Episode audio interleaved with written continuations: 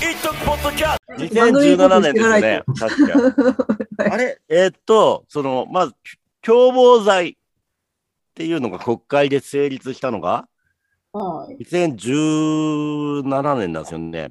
2017だ。うん、あの6月？ー、6月だよね、確かね。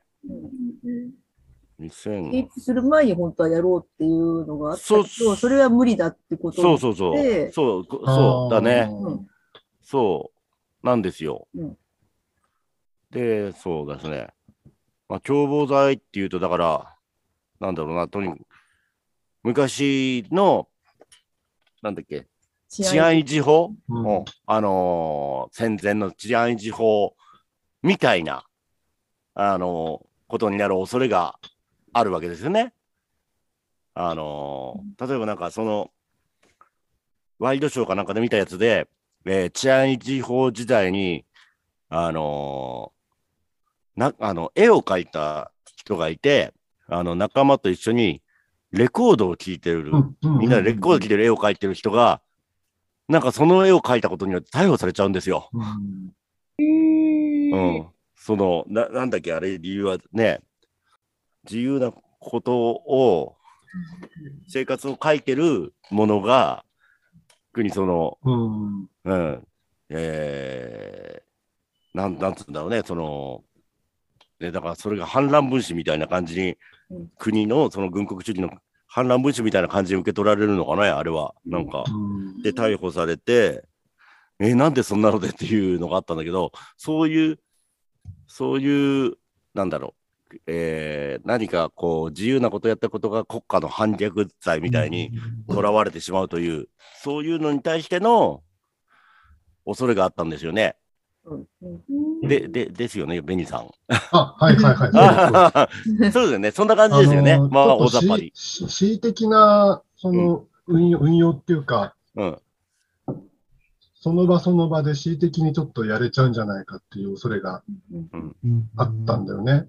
治安維持法も確かそういう拡大解釈で、そうそうそう。うん、ね、警察組織がね、勝手に判断して、そうそうそで、そうそうそう。うん。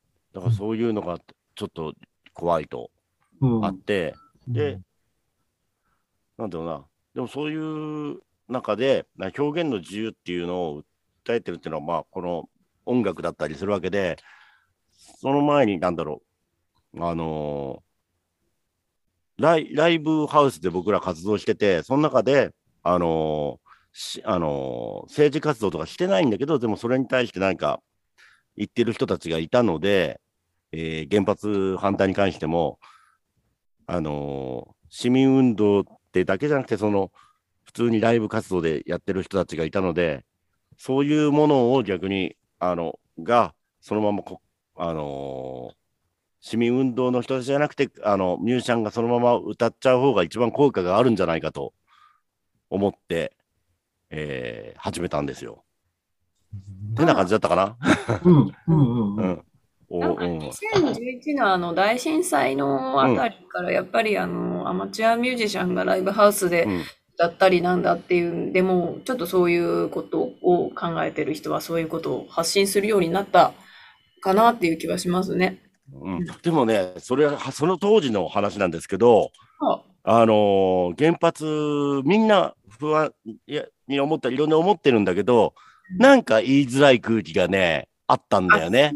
かなうん、そう、だから自主規制しちゃってたんですよ。で、それもあったので、俺は、その頃に一番は、あの、なんだろう、経産省前に、あの、市民団体がだ反原発でテントを建てたんですよ。で、そこに行った時に、ああの、ななんか、なんか、経産省の敷地を占拠してテントを建ててしまったんですけど、そこに、あの、たまたま反原発運動してて、デモで歩いて行った時に行って、えー、まあ、夕方、あ誰も、ほとんど、そのテントの人しかいなくなった時に、すごい右翼の外戦車がいっぱい来たんですよ。えー、あの、来て、なんか、何十人の右翼がそこのテントを囲んでて、そこにテントの前で守ってるのは、じいさんとか女性とか、そんな人しかいなくて、その時に俺が行って、俺俺が助けたわけじゃないんだけど、まあ、行って、なんか、そ時にも、あのーそのなんだ、そとにかくその、いわあの人を集めるイベントをややってほしいみたいな話があって、そこで、あのライブを、なんだ、オープンマイクを始めたのが、あの初めなんだけど、そそこ、うん、それに、だからそういう原発運動に、原発に関して反原発をライブハウスとかでも持ってても言えない人たちがそこに来て言えばいいんじゃないかなと思って、そこで、あの、喋り場ができればいいなというのが、えーその経産省前テントを守るのと、一石二鳥になるんじゃないかなと思って始めたイベントなんですよ。えー、知らなかった。そうなんです。それ、それの発展系なんです。うんはいはい。計算書前で、うん要はアンプとか使って、うんあそうそうそうみたいなそう感。じの、あ、力さんやってたんですね。そう。だ人が来れば右翼とかも、あの、攻撃しづらいじゃないですか。ああ、なるほど、なるほど。うんそう。かそうか。集まっていればね。そうなんですよこ。それで、カスチューってやつですか？そうです、そうで。すす霞が関の中心で愛を叫ぶって。ああ、そうなんだ。そこれが今の長中へとう。そうなんです。つながっているというわけなんですね。そなるほど。だからそこだけステージ名が違うんだ。う。そうそうそう。だから、だからオープンマイクを、とにかく、それが大事だなと思って。うんん。で、実はそのオープンマイクもありながら、そこでみんなで話すことが大事だなと思ったんですよね。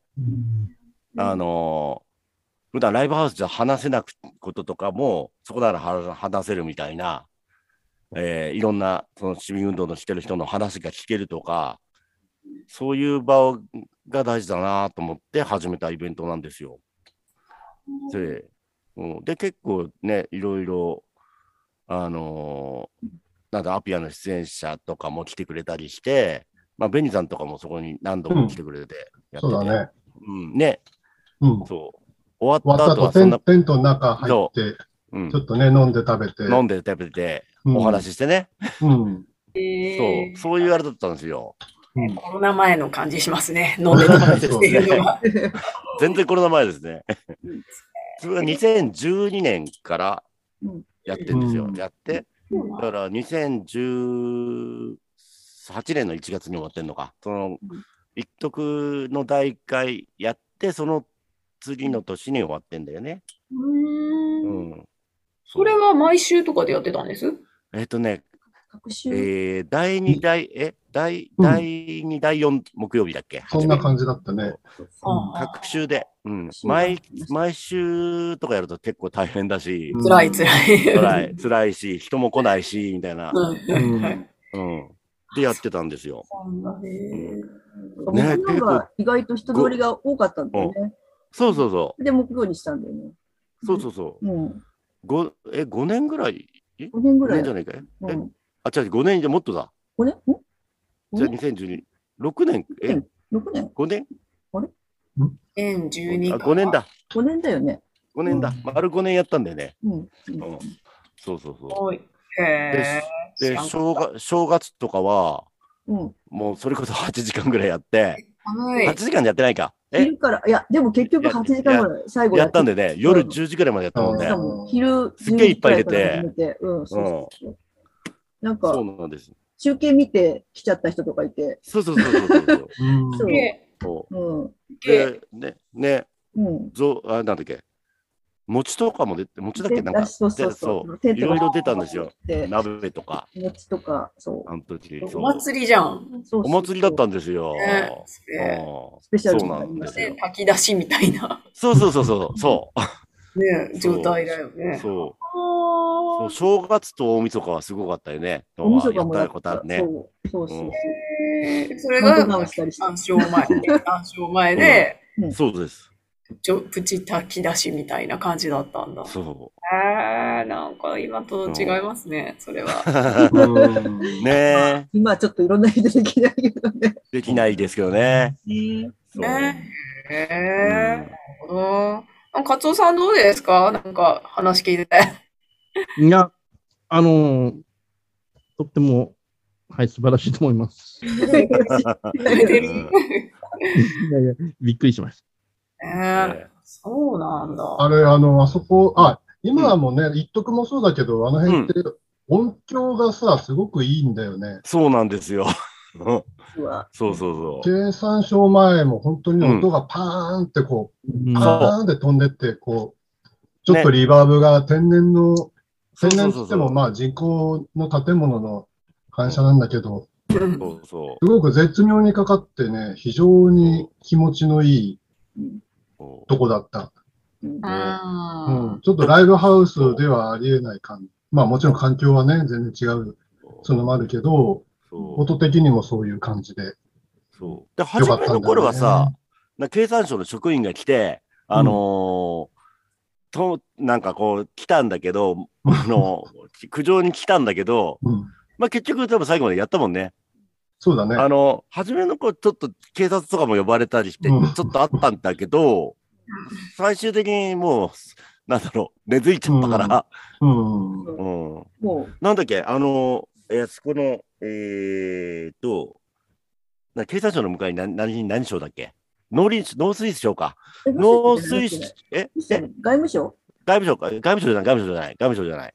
外務省の前、農水省財じゃない財務省財務省じゃない、財務省じゃない。農林省、農水省。農水省は遠く遠いよ。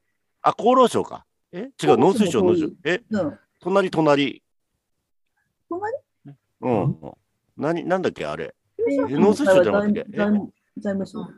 財務省はまあ前でしょ？斜め前が外務省でしょ？外務省、その、その向かい。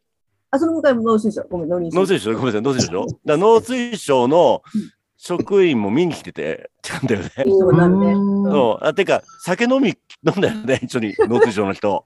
あうん。ーうんね。あるある。ね。あと、経産省、あ、そのテントにだけど、うん経産省の人がカンパしてくれたことあったんだよね、うん確か。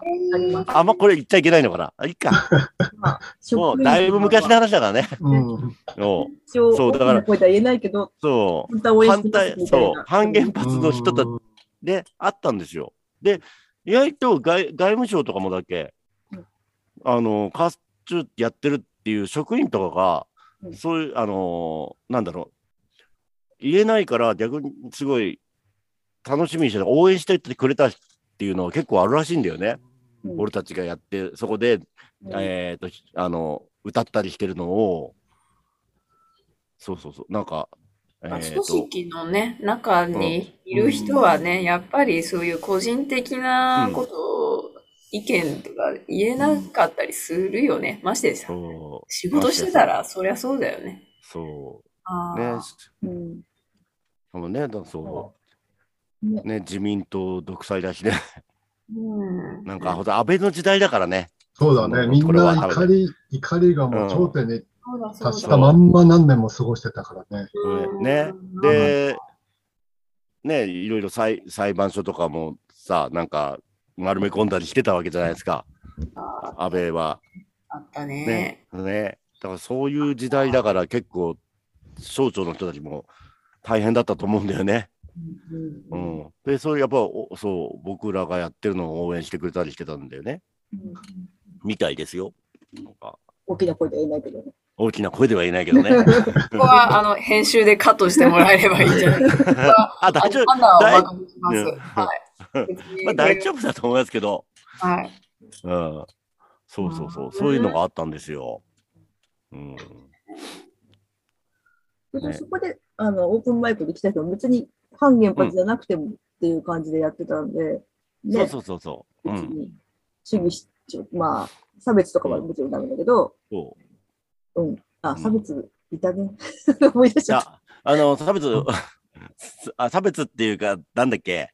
うんあの、ええそれはダメだよ、ヘイヘイトになるよっていうようなことを、えーっと、自民党の議員に対してなんだけど、ああの、ヘイトなことを言ったやつがいて、だだ追い出したことあるけどね。それはさすがに追い出したっていうかね、うん。うん。ありました。それはドドリル優子さんのことを大事ってよね。あドリル優子さんはいいんだけど、あの、すげえ、あ、それはヘイトだろうっていう、関係ない話だろうというようなことで、それは、なんだろう、誹謗中傷だなっていうので、あの、言い方をしたので、やめさせたことはあるね。なんかそういう、こう、ね、うん。なんか、あの、さじ加減を間違えると、本当にうわっていう人もやってくるじゃないですか。そうそうそうそうそう。なんか、そこのバランス感覚と、なんか取り切れない人が現れてしまうと、余計になんかあの、ハードルが高くなるっていうか、なんつうか、あうん、の、うん。そう。うんイメージ悪くなっちゃうんですよね。うんねなんか世の中のことについて声上げるみたいなのをやってる人っていうのはみんな怖いみたいな風に、うんあの、一般の人から思われちゃうじゃないですか。うん。なんか、それ難しいですよね。ね